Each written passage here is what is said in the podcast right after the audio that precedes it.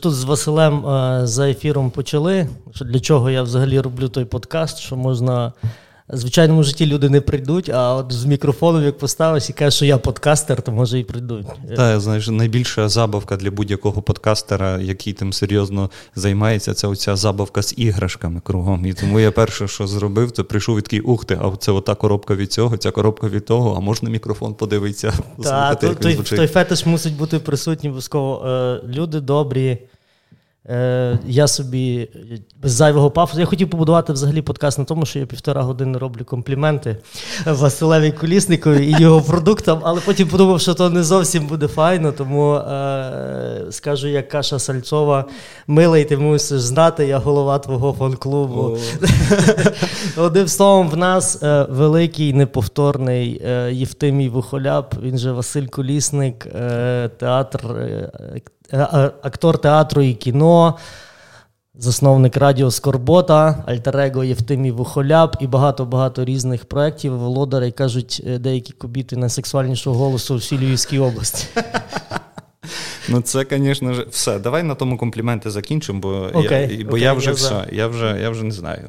Мені мені вже незручно.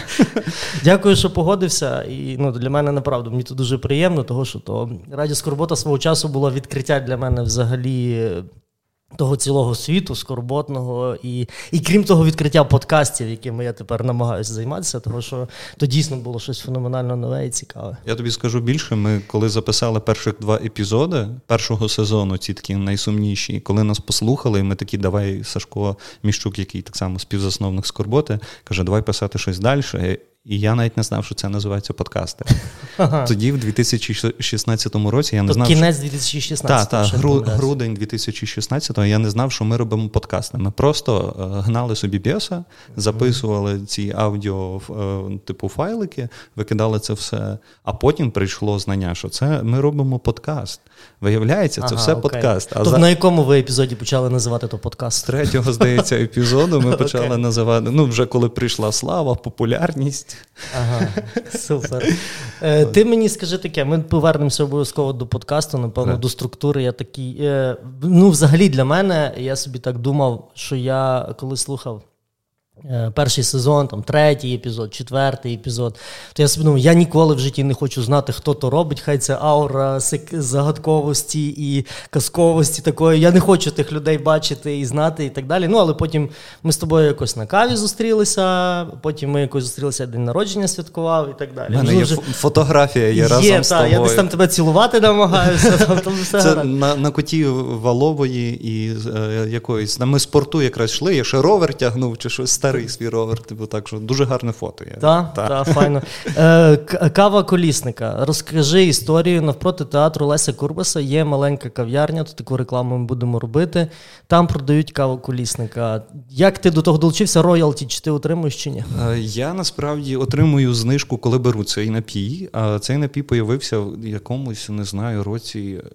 15-му чи 16-му, коли е, Тарас тільки відкрив цю кав'ярню ще в іншому приміщенні. Ага. І завжди, коли я йшов зранку на репетицію, мені завжди бракувало на Курбаса кав'ярні, того що вулицю зробили пішохідною, вона стала набагато красивіша, просторніша, почали з'являтися ну, перші поверхи, якісь ресторанчики, щось все закручуватись, і я постійно брав собі це еспресо. Ага. А вдома в мене також є кавоварка, але вона не так сильно. Е, витискала і проварювала зерно, тому я брав собі завжди там еспресо і е, під сигаретку, якраз така п'ятихвилинка, коли в тебе ще є момент е, нормально не запізнитися uh-huh. на репетицію. І це була така кава під сигаретку.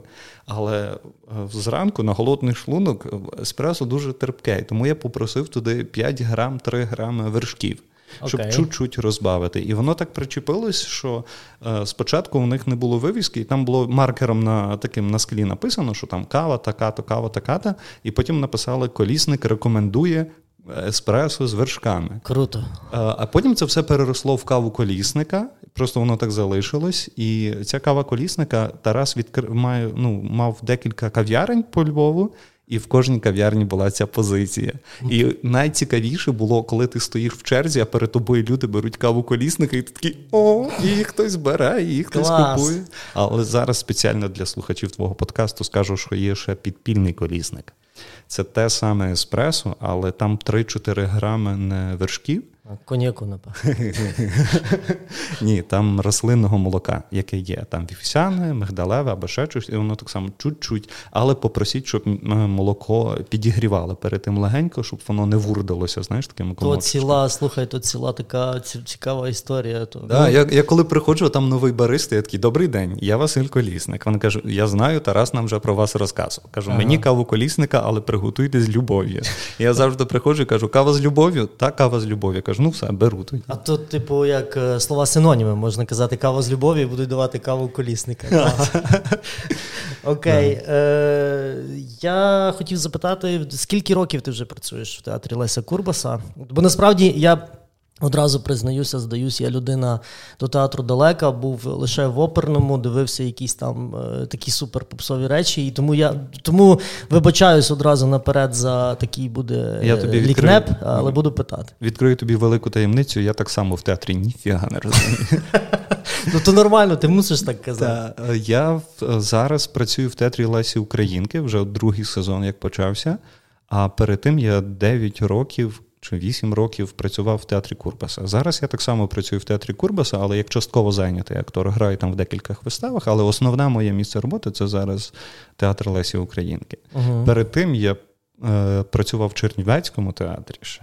Перед тим я працював в Тернопільському такому молодіжному театрі, який ми самі створили. Він називався Калейдоскоп. І паралельно з цим, будучи студентом, uh ще бігав в Тернопільському обласному театрі, бо нас, як студентів, займали в певні вистави грати, і нічого нам за то не платили.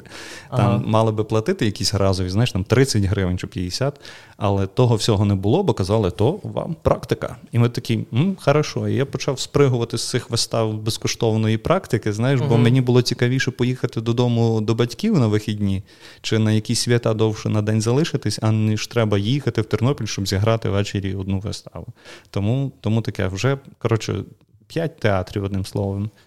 Якось так, здається, вже це п'ятий театр, в якому працюю. Ну тобто, то професія, професія. Ти здобував освіту як актор, так, так. Е, ти і актор, і режисер, і відповідно ти реалізовуєш себе, то вже ти називаєш просто свої місця праці. Так. А Ну, дивись. Знову ж таки, банально, коли ти е, коли ти відчув, що ти хочеш, коли ти зрозумів, що я би хоч, ну, наприклад, ну це ж не просто так людині Ем, в Україні загалом і з Тернопільської області, там села Конюхи, може прийти ідея. Я от я хочу бути актором. Коли ти відчув, що ти би хотів от щось робити таке в творчому плані, актором, будучи власне? Мене завжди перло щось розважальне. І я ну, дитиною був такий, та й до сих пір я та дитина така капосна, що я дуже любив там бабусю розіграти до, до чуть не до серцевого нападу, там батьків щось підколоти. Знаєш, і оцей от момент, але ну, цей момент якоїсь. Е, розради і втіхи. Мене він завжди пер, що можна от по, по, е, типу, покрутити щось, порозказувати щось, і хтось посміхнувся, і ти такий, а, клас, значить ми живемо. Генератор радості. такий. Ну, типу так. І мене ніколи не перло оці публічні якісь речі в школі, там читати вірш, виступати на сцені. От в мене такого не було. Вже коли змусили, знаєш, то ти такий вже вийшов, там щось розказав, якийсь вірш, почервонів, весь потрусився. І ну, типу, ну я не грав ніколи в КВН командах, ні в чому. Про це теж буде. Ну так.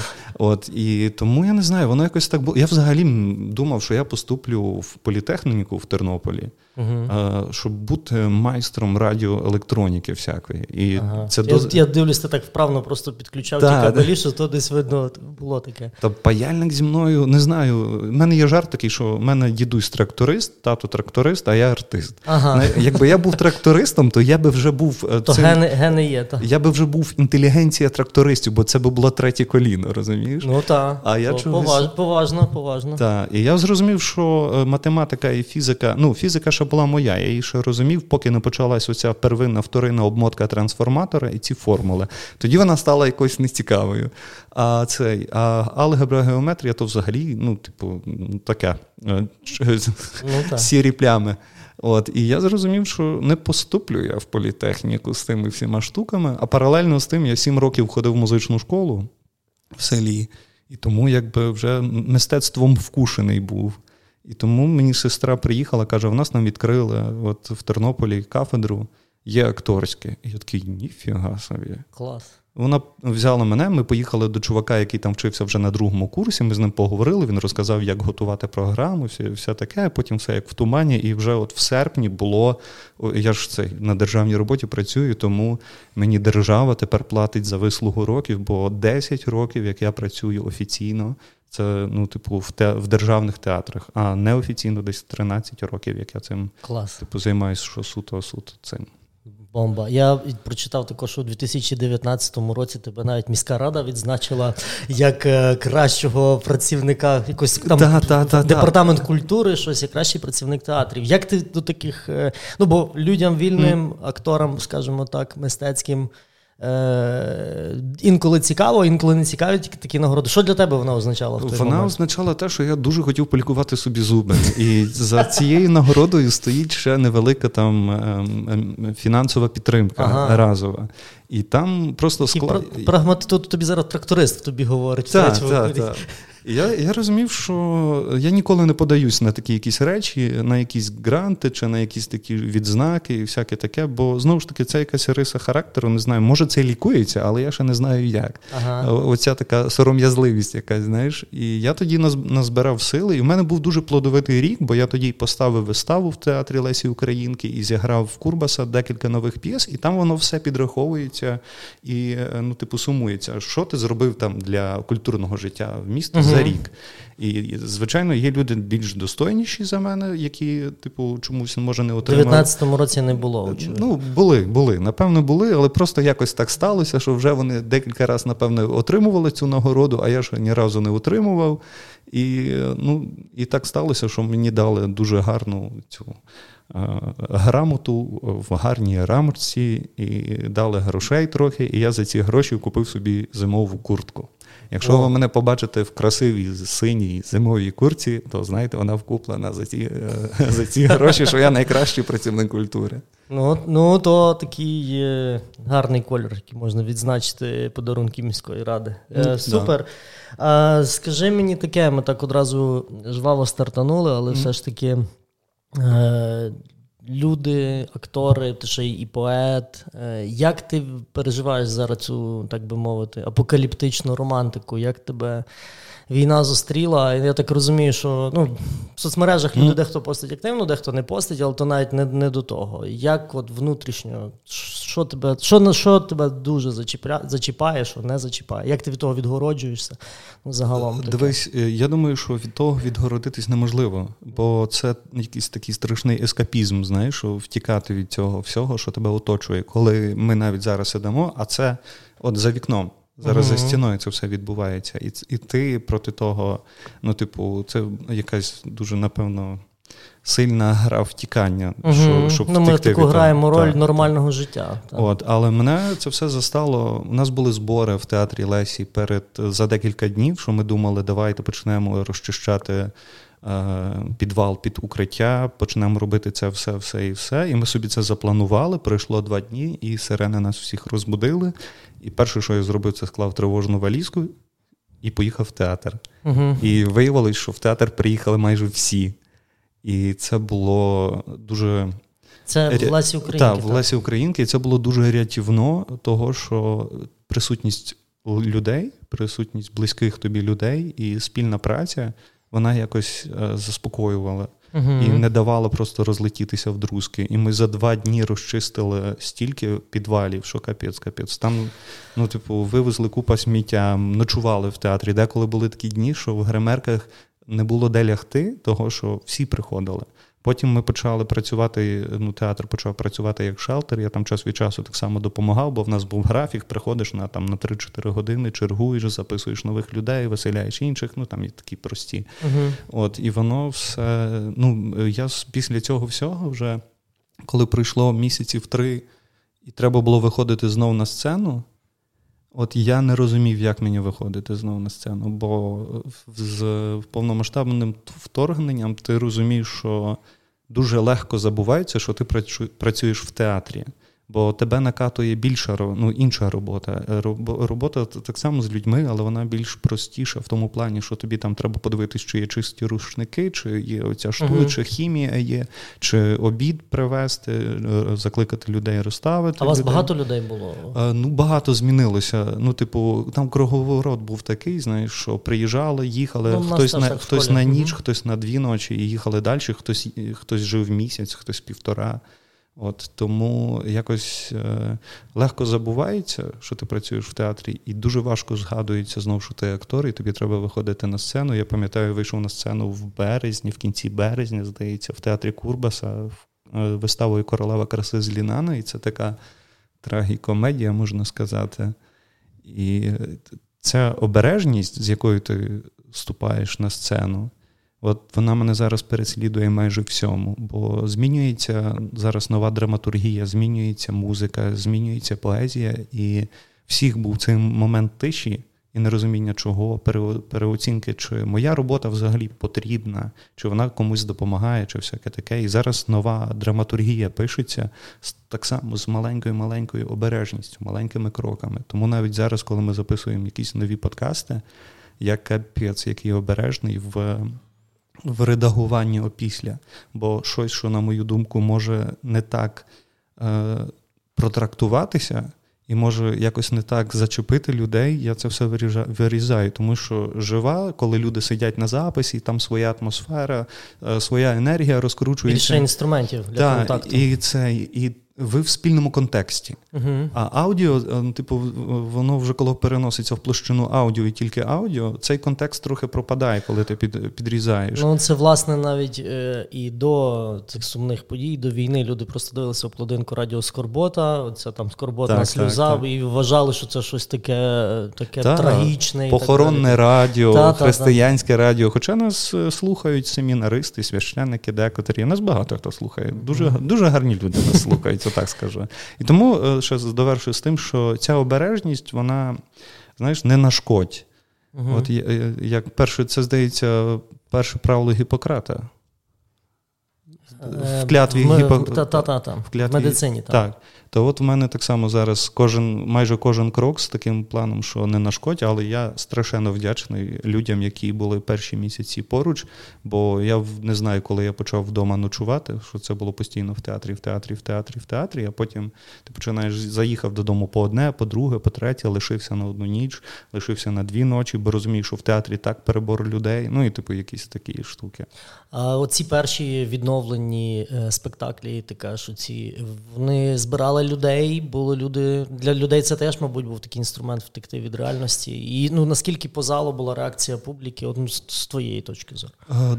Я скажу за такий випадок: в театрі Лесі Українки є вистава Герої хаосу, там, де піднімаються там ключові теми: це війна, герой і вбивство. І цю виставу.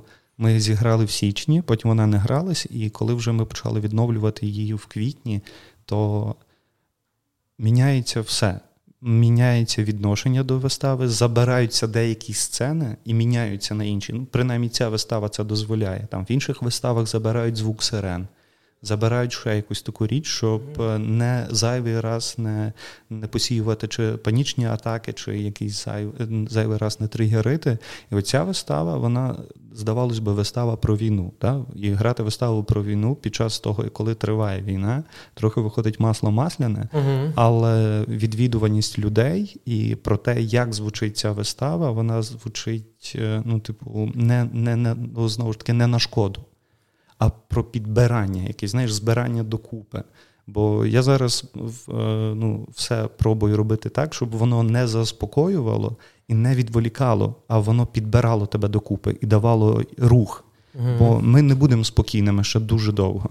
І заспокоюватись це ота втеча, про яку я казав на початку, знаєш, uh-huh. а а це підбирання, збирання себе докупи. Наскільки це можливо, і, і, і якийсь рух далі.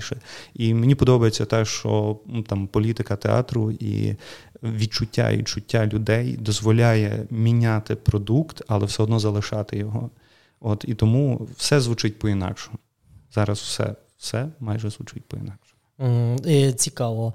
Е, щодо, скажімо так, твоєї е, саундової діяльності, mm. та звукової і там ефіри Радіо Скорбота, і потім там прекрасна підбірка по скриптам, яка теж здобула там нагороду. Там по скрипту, власне, здобув.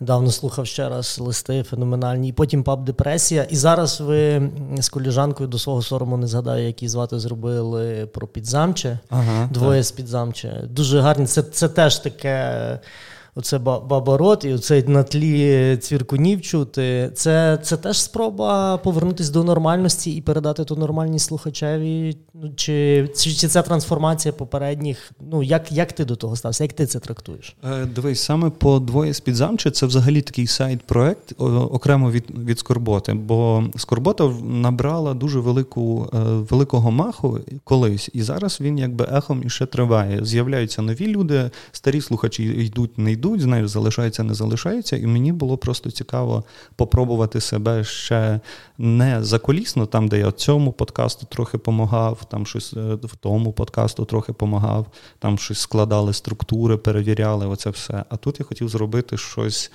зовсім зовсім не скорботне, ну зовсім своє. uh Воно, звичайно ж, ну там від своєї тіні ти не втічеш, і воно воно ж все одно всі ті знання, інструменти, які ти отримав за цих 5-6 років, коли ти робиш скорботу, вони присутні в цьому. Але ці розмови е, з Любою про підзамче, вони почалися просто в неї в саді, коли ми сиділи і говорили про помідори, про район, згадували якісь історії кожного. Я кажу, слухай, ці історії треба записувати. І Люба, до речі, в першому епізоді, в фіналі, і говорить про те, що оце відчуття, що цього району може не бути ця крихкість наших міст і спонукає нас до того, аби консервувати це все. І ми uh-huh. ми записали зараз, наприклад, е, е, другий епізод про те, як пахне підзамче. Uh-huh. І я взяв аудіокоментарі е, в людей, сусідів, і людей, які там жили чи проходили повз, і воно все одним мотивом звучить про те, що мені пахне там какао. Uh-huh. А какао це мій улюблений напій з дитинства. Мені пахне там чимось тим ж цим, і мені пахло так в дитинстві. І оце от повертання і е, вловити аромат, е, розказувати про аромат району. І законсервувати його в аудіопродукті, і залишити його там. Бо ми не знаємо, е, що цьому бішеному дідулі в бункері прийде в голову, і куди, куди, куди наступна ракета пролетить. І це, знаєш, таке фрагмент е, пам'яті і романтизації району він залишається в цьому продукті. А скорбота, вона зараз трошки трансформується, бо я так само я думав робити цей сезон тільки одним шоу. Я в січні випустив цинічне шоу. І я думав робити його е, тільки його, того що мені так зручно трошки наживо записувати, трошки в студії, потім це все докупи і все, без живих подій. Ну, якщо б воно набрало обертів, то б тоді були живі події і всяке таке. Але повномасштабне вторгнення зробило свої корективи і розуміння того, що як і про що тепер говорити? Ну, типу, як як вести діалог, про що жартувати? Бо ми ж як не як почасти були якимось розважальним контентом. uh От і тому воно все переоцінилося і відклалося в дуже довгий темний ящик. І хотілося просто спілкування з людьми. І паб депресія став тому помічним через те, що ти збираєш своїх друзів, збираєш людей, які е, там яких це так само цікавить, і ви ділитесь історіями. І це така якась група психологічної терапевтична. Та, та, якась група психологічної підтримки виходить, бо ми всі переживаємо одне. Ну, та зараз будь-яке зібрання людей тут терапевтичний та. ефект має. Театр в тому самому, театр те саме. Люди приходять е, почути щось, люди приходять вивільнити. В нас там в цій виставі, що я згадував раніше, герої хаосу, є момент, коли е, ми проговорюємо таким алгоритмом, що хто, як і я, до сих пір чує е, фантомні сирени. І люди, от Отак от роблять, якщо вони теж, знаєш, як загальна сповідь якась uh-huh. така. І так само дається слово людям залу, які кажуть свої речі. І одного разу я там почув е, фразу від одного чоловіка, він скаж, сказав, що хто, як і я, відчуває таку лють, що аж у грудях тисне. Uh-huh. І там пару людей теж аплодують, ну, типу, якщо вони погоджуються і відчуваються саме. Ну і багато-багато різних речей кажуть, але це момент звільнення, момент того зрозуміти, що ну. Ти не один такий. Так, так, так, так. Тому якісь такі речі. Цікаво. Ну, про підзамче взагалі дуже цікаво. У мене зараз малий ходить в школу там на Лемківській. Мені той район теж завжди цікавий. Там виявляється, то, то не пропозиція і не рекомендація, але там е, важливо. Ну, особисто я відчуваю. Там є дуже дуже класна книга, така Івана, Івана здається, наконечника, наконечника Шоа у Львові. Це про Холокост угу. у Львові. І, власне, оці мости, де виходить в нас е, Хмельницького, де виходить Чорново, Чорновола, на тих мостах були встановлені брами вхід єврейське гетто. І все, що було північніше тих мостів, туди всіх е, мешканців іудеїв е, було втретє за величиною гетто в Польщі, і там щось таке теж відчувається. Ну, особисто мені, наприклад, малий там ходить до школи приватної, там цілий під'їзд, і там ти розумієш, що в цьому будинку, можливо, в цій кімнаті, як в фільмі Список Шиндлера, жило декілька сімей.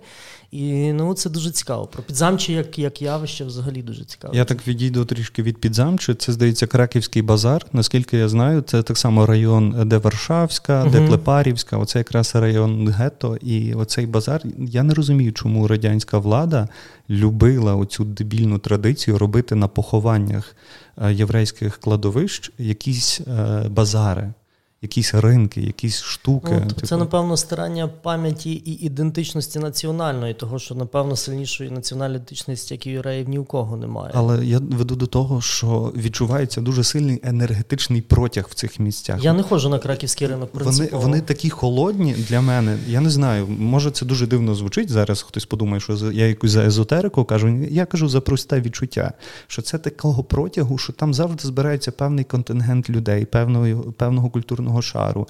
І вони поводять себе так, як я не хочу, не хочу бути в товаристві таких людей. Там якась постійно така от е, щось там вирує нездорове, і ти не хочеш там 400 бути. 400 років цвинтар там був. Ну от власне. І, і на ньому тепер торговище, ну дивно. Ну і це і так само, наприклад, е, вулиця, яка колись була Заводська, зараз вона Софії Яблонської, здається, називається. Угу. На вулиці Заводській, 3 в будинку, якщо заходиш в під'їзд, е, я ще ніяк туди не міг зайти. Я знайшов цю історію на сайті міської історії. Здається, е, там була синагога, і там вона зруйнована. Її збудували між будинками, щоб уникнути всяких е, цих міських тяганин документальних е, і документаційних, напевно. От, І вона там була, і зараз вона зруйнована. І єдине, що залишилось, це фреска і надпис 136-го е, псалм, псалма Я не забути тебе, о мій Єрусалиме. Е, заводська 3. Так, так. І я не можу Треба підібрати пароль на цьому на під'їзді. Знаєш, цей кнопочний. Бо в сусідній під'їзд я зразу підібрав пароль, зайшов, думаю, можу перейти. 4-8 зазвичай. Ну я от пробував, пробував, і, на жаль, не цей. Ну, Цікаво. Тому багато-багато історій таких по під'їздах заховано, і це там це, це такий момент дослі, досліджування, бо я жив. Чотири роки біля цієї вулиці, і я не знав, що там була синагога, поки я не почав крутити, mm-hmm. шукати і цікавити ще більше якимись фактами про район. Круто. То вже, я так розумію, другий е, епізод двоє спізам ще змонтований, десь так, чекаємо так, виходу. Так, так, він вже залишилось зробити тільки дизайн, е, обкладинку і все. Супер. Е, Оскільки в фактично всьому, що ти робиш, присутній дуже такий скажімо так, класний, елітарний, тонкий гумор. Е, як ти ставишся мені особливо до іншої, яка зараз дуже популярні подкасти і дуже популярні стендап-комедії? Як ти ставишся до стендапу? Не буду говорити mm. львівського, бо mm-hmm. я одного разу був, ну, може, я не на тому був, але тому що загалом до стендапу. І якщо в тебе є хтось, е, кого ти можеш відзначити, загалом у світі mm. американців чи українців, кого би ти з радістю послухав? Дивись, я познайомився з стендапом, в якому якомусь 2010 році, чи якомусь, ще будучи студентом, мені попався е, подкаст е, Карлінга, Джорджа Карлінга. Джорджа Карлінга. Так, і я потім передивився всі його ці спешли. Я мовчу, бо то мій кум. Так, от ці всі штуки, оце, що він каже про планету, що з планетою все нормально, це з нами ага. біда. Вона просто скине на себе і оновиться. Mm-hmm. Ну, типу, якісь такі речі. Так, він дуже крутий в тих от, глобальних штуках. Як явище, воно мені подобається, воно мені імпонує, бо і це дуже важка штука насправді. Хто займається тим е, професійно і довго, він розуміє, що це Ем, що це важко. Але я, як актор, я бачу певні зажими в людях. Е, ну, бо я ходив на певні львівські стендапи і сам себе пробував як стендапер. От я бачу певні е, зажими. Ну вони не є явними, але вони є. Там, наприклад, хтось е, дьоргає рукою, хтось робить м, хтось вибирає собі маску, форму і працюю через неї. Знаєш, якісь такі речі, і мені трошки не цікаво. Ну, В, в тому плані, що я знаю, як прийоми це... одразу та, бачиш та, і та, кухню. Так, угу. і ти розумієш, що а, ну так. Але я ходив, я ходив раз, е, обісрався дуже сильно, бо я коли роблю щось перший раз, я дуже сильно нервую. А коли я нервував, то я сидів на барі і попивав єгермейстер, і так попивав, попивав, попивав, що вийшов на сцену і майже забув все.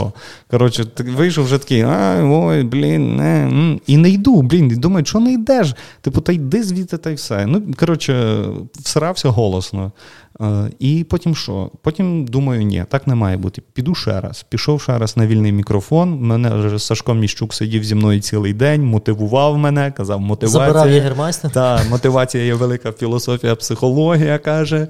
Давай. Я я собі там після тулічку випив, заспокоївся, вийшов на сцену, відпрацював е, монолог, там одну історію розказав, яка зі мною дійсно трапилася. Людям було ніби смішно. Ем, я теж кайфанув, виграв 600 гривень. О, то, то е, взагалі. Та. І після того мені стало нецікаво туди ходити. Знаєш, типу, схопив Бога за бороду, а далі, ну, типу, бо це. Ну, тобто то... такий ряд нагород, синя куртка, 600 гривень, то поважні здобутки. Ні, Там просто такий момент, якщо ти ступиш вже на цю дорогу, то вона як е, ну, типу, вона тебе вже понесе. І uh ти і ти будеш тільки там. Бо багато хто думає, що піти в стендап це дуже легко. Ну, от. власне. Е, і це от зараз просто сісти на хайп. знаєш, типу... Ну, Те, що я слухав один раз, я був mm. в культі там на цьому. ну... Е, хочеться процитувати з радіо Скорботи брунатними потічками з моїх вух, то все закінчилося, чесно кажучи. Ну, то була печаль. Ну, але не будемо да, зараз про да, те. Да. Ясно. Е, а ще знаю, десь ти, власне, в якому форматі, в якомусь ти готував, допомагав людям, які хочуть стати подкастерами, хочуть стати ведучими а, е, на радіо. Так, е, так. Як це виглядала діяльність твоя? Вона до сих пір триває. Просто на є така львівська радіостанція, можна ж говорити вголос? Так, так? можна хоч що. Це FM Галичина, і в них є медіахаус, типу курси, де вони підготовлюють радіоведучих. Угу. І ще є курси дубляжу, але саме мене колись туди привела моя подруга і сказала: от є такі курси, ми би хотіли, щоб хтось розказував про подкасти. І щоб ти розумів, перший раз, коли я читав лекцію про подкасти, звідки вони взялись, як їх робити, для чого їх робити, чому саме подкасти, а не відеоблог, і, ну і всякі такі якісь речі то в мене е, хотів сказати сценарій. Е, план лекції був на одну сторінку, і була тільки одна лекція. Потім з часом український ринок подкастів розростався, інформації ставало більше, і я підійшов і кажу: мені треба ще одна лекція, бо одної лекції замало. Бо ми проходимо там. Теоретичну частину, а потім всією групою робимо е, спільний подкаст, перевіряємо його там по певних принципах, які я пропоную, і потім домашнє завдання, розбір домашнього завдання, і ну і ще там багато-багато багато речей. І ну я не знаю, я завжди залишаю після двох е, занять з собою свій номер телефону для тих, хто, якщо хоче робити вже окремо від е, навчання для себе чи для когось подкасти, щоб дзвонили там, чим можу допоможу. Головне не нашкодити виходити. Ага. От Тому та, тому є є така практика. Ну, в мене Я дуже тішуся тим, що я можу сказати, що я читав лекцію про подкасти. Я думаю, ті, кому ти читав, теж можуть сказати, що мені сам Василь Колісний. Ні, ну це цікаво, того що я так розумію, ремесло нікуди не дінеш, і ти вже як говорив, 10 років стажу маєш акторського, і це ж навчання. Ну це все ж таки професійний підхід, це те, чого в багатьох сферах зараз людям бракує. Ну не знаю. Якось знову ж таки з якоюсь обережністю воно все ставалось. І всі ем, сценарії там до четвертого епізоду, включно моїх шоу, вони мали дослівно прописаний текст. Ага. Так що зараз впаде пелена, напевно, і ти, типу, зневіришся, але всі ні, ні, ні, ні, е, це все було записано дослівно, а потім просто от через те, що я хитра тварина, актор вдало начитано в мікрофон. Ні, то я це я це розумію. Ми ж е, коли ми дивимося, зрештою, фільм чи читаємо книгу, ми ж не не заціняємо всю кухню, як було в якому послідовності букви розставлені. Це ж ти потім ти сприймаєш атмосферу і світ. Я хотів власне запитати, е, скільки. Скільки продакшн весь займав, наприклад, одніє, одного епізоду. Бо я так в Радіо Скорбота, то напевно. Радіо Скорбота то е, те, що найвідомішим тебе зробило з твоєї діяльності, так розумію. Так? Ну так, та, бо в театрі я ж кажу, я в ньому нічого не розумію. Тому я театр завжди, ну, типу, в мене там було, в мене так театр, потім поезія в певний момент часу мною крутила, там збірки видавав, знаєш, а потім ця вся хвиля пройшла, треба було випускатися з університету, робити роботу. І тому якось це все відійшло. Але так, зараз мене більше впізнають по радіо за проектом Радіо Скорбота, ніж за тим, що я актор в театрі. Хоча ага. є люди, які кажуть, о, ви актор театру і робите оце пам-пам-пам. Я кажу, так, це я. А знаєш, на рингтони деколи не просять тебе таки за гроші записати, запишіть мені пам-пам-пам. Е, просять деколи записати на аудіо, щоб перевітати когось з днем народження або ще щось. Е, і кажуть, скільки то коштує. Кажу, то не скільки не коштує. Давайте я вам просто так запишу. Ага. Раз е, друзі е, попросили, бо там є пара, яка слухає скорботу, і в них було весілля. І після весілля, здається, вони переїжджали в іншу країну чи щось таке. І мене подруга попросила для них записати. Провести дві запальні дружки. Типу, типу записати аудіо побажання якесь на річницю їхнього весілля чи щось таке. Я кажу, блін. а я був в них ведучим на весіллі, тому це О, клас. Е, та, я дуже рідко це роблю. бо... Але оці рекламні оголошення, які були, здається, в першому е, першому сезоні, в четвертому ефірі, що про це ти твій номер був, так? Там, де там, де ти в ефірі говориш, е, ви можете тамада з позиченим на роботі мікрофоном, а, проведе так, дві так, запальні так. дружки додому, буде розпускати плітки, що переспав з мамою молодої. Це типу, це спрацювало як реклама? чи ні? Так, бо в мене приходила пара. Я їх зустрів на фестивалі. Вони підходять до мене і кажуть: у нас буде весілля в Одесі. Проведете? Я кажу. Та ви що, як? Він каже, ми так любимо радіо Скорботу, проведіть нам сумно весілля. Я кажу, Клас. та я тільки і сумно їздив, їздив до Одеси. На жаль, воно все там помінялося, і було весілля у Львові, і були люди, які, ну, типу, ти приходиш вести весілля, бо вони приходять в понеділок, в них в п'ятницю весілля. Кажуть, проведете нам весілля. Ага. Я кажу, давайте я подивлюся, чи в мене вистава в той день не стоїть. Не стоїть вистава. Я кажу, ну давайте будемо думати. Вони кажуть, давайте. Я кажу, дивіться, я, значить, конкурсів не проводжу, анекдоти не розказую, жарти про те, що не жартую. Е, максимум, що можу зробити, це зустріти вас біля порога, провести, посадити за стіл, е, дати там, е, якщо хочете почати з молитви трапезу, то почнемо з молитви. Е, потім ходжу з мікрофоном, даю е, мікрофон тим всім бажаючим, хто хоче щось сказати. Потім забираю людей зі столу, танцюєте перший танець, саджу людей за стіл, ходжу собі, підпиваю там тихенько віскар і все. Мене немає. Я просто палка з мікрофоном. От і все. Вони кажуть, нам підходить. Угу. Я кажу, мені також. От І тому якось, е, ну, типу, бо там багато людей були, що знають мене через Радіо Скорботу, а багато людей, там львівських художників, ще які, які знають ну, тобто мене. публіка готова та, була. через того, театр. І ти приходиш... В районному центрі, напевно, б люди не зрозуміли. Та ні, ні, ні. Мене тато завжди каже, що своїми людьми не доробися, тому я ніколи не вестиму весілля в себе в селі або де люди будуть з мого села, того що це завжди йде в оцей момент піддавання сумніву у всьому, що ти робиш. Типу, знаєш, там ми тебе ще багато малим пам'ятаємо чи ще, чи що там, що там цей, ти що ну, тобі вже там от 10 років, як е, держава е, тішиться, що ти працюєш актором, а мій сусід ще досі каже, чи я вчуся. Розумієш? Ну, типу, там от якісь такі штуки. Так що... Розумію. Так е, от я чого так mm. довго запитую про е, скільки часу займав чи займає ваш продакшн одного епізоду? Чи ви вдвоє з Алехандром Міщуком то робите, чи є якісь ще автори додаткові? Якщо ти кажеш, що це повністю був сценарій, який потім тобою начитувався? Ем, як виглядав взагалі? Типу, ви там збирали угу. жарти, там, звичайно, то перли окремі, то можна ще декілька ефірів, просто щоб цитувати їх. Але я маю на увазі, от як воно виглядало від початку. Ви писали сценарій, потім готували, потім mm ти начитував, потім Сашко зводив. Скільки часу і чи я правильно озвучую структуру? Дивись, деколи на початку, коли в нас було тільки одне шоу, яке я вів, то там е, можна було зробити за місяць. Е, за місяць це я напишу сценарій там на 2 а четвертих чи на 3 а четвертих, потім воно ставало на 5-6 сторінок, е, появлялися якісь нові рубрики, і час ставав все більше і більше. Але коли ти дуже багато пробуєш жартувати, в тебе закінчуються і теми, і бажання, і ще щось, і тому воно змінювалось. Зазвичай це було так: я написав сценарій, дзвоню до Сашка, кажу: Сашко, сценарій написаний, давай. Я приходжу до нього, він вмикає мікрофон, я сиджу в кабінці, начитую, начитую, начитую, начитую, е, дублі, дублі, дублі, дублі. Пішло, залишаю йому текстову версію сценарію, йду додому. Він це все ріже, підчищає, зводить докупи, я йому скачую пісні, скидаю, які треба вставити, ще щось, ще щось, ще щось. Він мені скидає готовий продукт, я заливаю це все в соцмережі і пішло-поїхало. Зараз це виглядає зовсім інакше, бо Сашко е, в армії.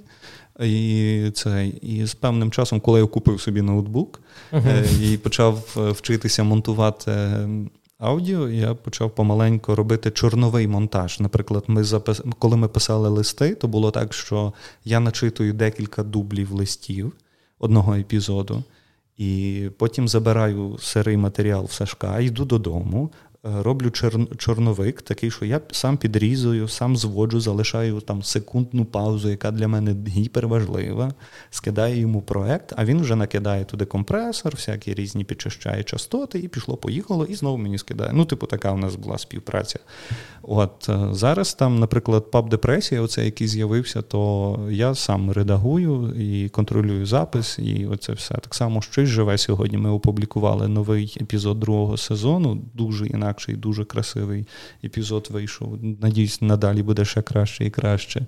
От це так само я там вже навчився мінімально якось це все зводити, редагувати і бавитися з цим. А так, то як коли воно у нас були ж перерви такі, що ми записали, здається, третій чи четвертий епізод першого сезону, а потім дев'ять місяців uh не писали нічого. І ти такий, а чи це треба, чи не треба. І потім ти сідаєш. Ти ти, ти сідаєш. У мене, наприклад, відкритий є сценарій для другого епізоду цинічного шоу.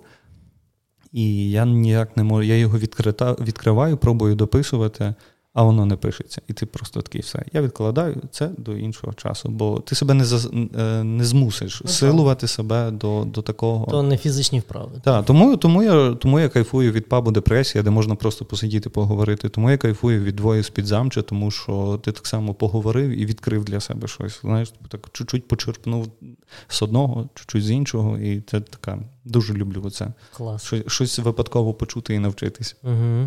Е, Знову ж таки, користуючись е, службовим становищем, що ти вже на ефірі. Mm. Е, Я розумію, що все дуже залежить від формату подкасту. Ідеальний таймінг для такої розмови, як в нас з тобою, який би ти вважав, має бути? Ми вже 42 хвилини пишемося. Я думаю, що можна хвилин 20-30 пописати, а потім покоректувати. Бо деколи.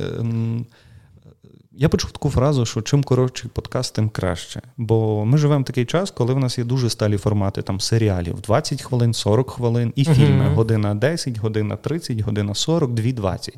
І ми вже ніби як стаємо заручники цього всього. Але треба думати насамперед, чи твоя аудиторія має годину часу, щоб послухати це внахльост. Uh-huh. Чи вона має 20 хвилин, коли їде з роботи, чи йде з роботи, чи просто перебігає, і цих 20 хвилин стають непомітними. Але ти в 20 хвилин втискуєш багато-багато всього. І ну, типу, більше грає, думаю, наповнення. Бо багато багато от з того, що я наговорив, можна легенько так от порізати, порізати, порізати, зробити його стрімкішим, і воно і піде. Ну, Я тебе на той раз, мабуть, не послухаю, ми все там ціле. Мені мені дуже цікаво. Е, е, Ти як людина творча, ясно, що звідкись треба чимось живитися. Е, Що на тебе сильніше впливає? Кіно, література, музика, чи комплекс того, чи кобіти, закоханість, не знаю. Що тебе найбільше надихає? Е, найбільше мене надихає катання на ровері. Бо mm. я так кайфую від прогулянок на ровері. Я так чекаю, коли закінчиться війна, щоб можна було кататись цілу ніч на ровері, навіть якщо це буде зима. Я все одно поїду цілу ніч кататися на ровері, бо в мене цю можливість вкрали. І, ну, е, це так.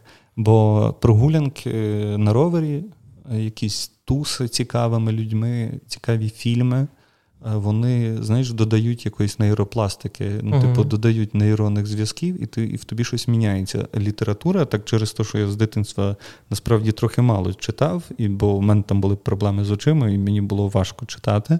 То зараз, коли мені попадає якась книжка, я, вона мене дуже захоплює. Я коли там прочитав колись квіти для Алджерона, то я такий, бляха, треба робити моновиставу. Це треба робити моновиставу. І ти ходиш, і тебе ця книжка не відпускає. Потім береш іншу книжку, читаєш, і такий бляха, муха, треба робити ну, моновиставу, треба робити її, переносити це. Може це начитати, може це якось поміняти. Ну, типу, література ще ще глибше в тебе входить і ще додає якоїсь, е, типу, ну, поживи до, до творчості. Ну, то багато, багато. Ну, типу, тут такого секрету Ну, з ровером нема. то круто. З ну, ровером то круто. Ти, ти сюди приїхав на велосипеді. Так, так, так. Бо це, типу, такий момент. Не дивно, чоловік, який ну, винайшов ЛСД, їхав додому на ровері. А, Окей, не будемо тоді уточнювати, на якому допінгу ти на велосипед сідаєш. Ні, ні, ні, ні. Перевага велосипеда в тому, що можна їздити всяким.